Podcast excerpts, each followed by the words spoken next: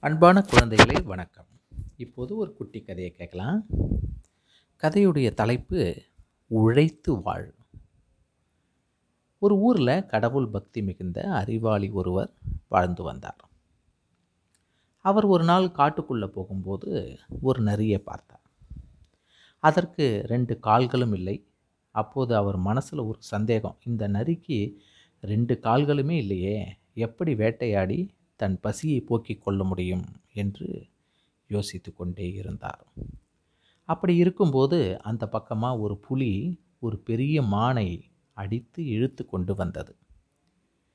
அதை சாப்பிட ஆரம்பித்து சாப்பிட்டது போக மீதியை அங்கேயே போட்டுவிட்டு போனது.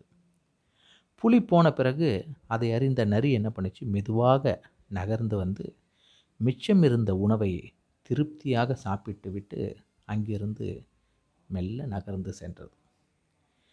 இதை பார்த்து கொண்டிருந்த அந்த அறிவாளி ரெண்டு காலும் இழந்த ஒரு வயசான நரிக்கே கடவுள் சாப்பாடு போடுறப்போ தினமும் கோவிலுக்கு போய் அவனை வணங்குற நமக்கு சாப்பாடு தராமலா போய் விடுவான்.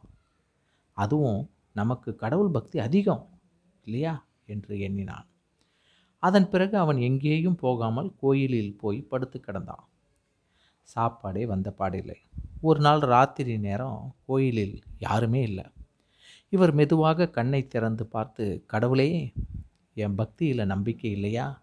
என்று புலம்பினார்.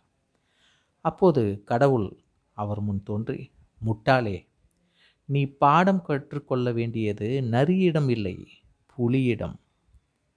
புலியைப் போல உழைத்து சாப்பிட்டு மிச்சப்பட்டதை இயலாதவங்களுக்கு தானமாக கொடு என்று சொல்லிவிட்டு மறைந்தார்.